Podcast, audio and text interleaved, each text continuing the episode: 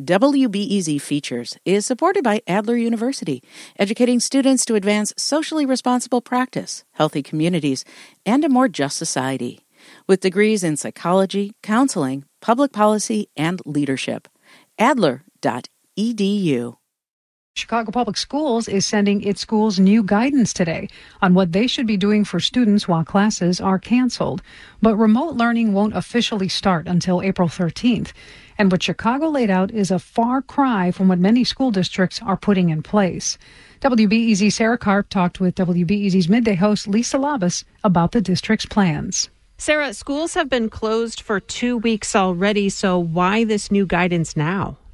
Basically, because the state just put out new guidance on Friday that said that all schools have to move to remote learning days starting tomorrow, Tuesday. And these are going to be counting as instructional days that all school districts are supposed to have firm plans up on their website by tomorrow. But Chicago Public Schools has determined that with 600 plus schools, it would be impossible for them to be up and running this week. So it's going to take advantage of five planning days that the state said that it could have and still hold its planned spring break from April 6th through the 13th. So these plans will only be put in place after April 13th. And at that point, will Chicago Public Schools offer full online school days? And that's happening in some suburbs. Will it be similar here? No, um, the, the state in general is giving a, out a ton of flexibility. In fact, they did a survey that showed that only about 9% of schools statewide were entirely online. So CPS is not all that different in that it's giving schools the flexibility to come up with their own plans. They are requiring teachers to be available for four hours a day, and they're saying that students will be given online and paper lessons every day, and that, you know, which one they choose to do or can do will be okay. One big change, though, is that students will be expected to do the work.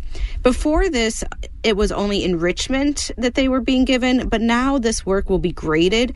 And while the school district only wanted to count to improve student grades, as was before, they now say that students um, will have to do the work, but will be given a chance to make it up once school is back in session. Well, Sarah, why is Chicago Public Schools having to draw up its own plans? So the bottom line is that it would be impossible for this school system with so many schools to put together a one size fits all approach. Some schools have computers for every kid, or every kid has a computer and the internet at home. And for those schools, it makes sense to have more formal online schooling. But there are a lot of schools in the city of Chicago where only a half or a third or maybe virtually no students have access to computers and the internet on a regular basis. So for those schools, it wouldn't make sense to say do online schooling. I talked to Latanya McDade, the chief education officer for Chicago Public Schools, and she had this to say there's already inequities that exist with the device divide within the city. But what we are trying to make sure this guidance does is that bare minimum ensure that all students have access to um, opportunities for continued learning. McDade also points out that even when school is in session, there are big differences in what one class is doing versus another class, and that this plan is flexible and takes into account these differences.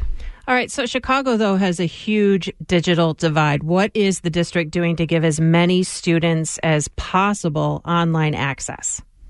They say they're going to get about 100,000 laptops, Chromebooks, and iPads out to students over the next two weeks. Many of them are computers that the school district already owns, and they're at individual schools, about 65,000 of them. Another 37,000 will be new devices. Chicago Public School officials say they're prioritizing the highest need students, so kids who are homeless or who are special needs or English language learners, those kids will be prioritized. But they know that even with this 100,000 devices out into communities, it won't close the digital divide, it'll just help. That's WBEZ Sarah Karp talking today with Lisa Labuz. To learn more about schooling from home in Chicago and the state during the coronavirus shutdown, visit our school's frequently asked question page at WBEZ.org.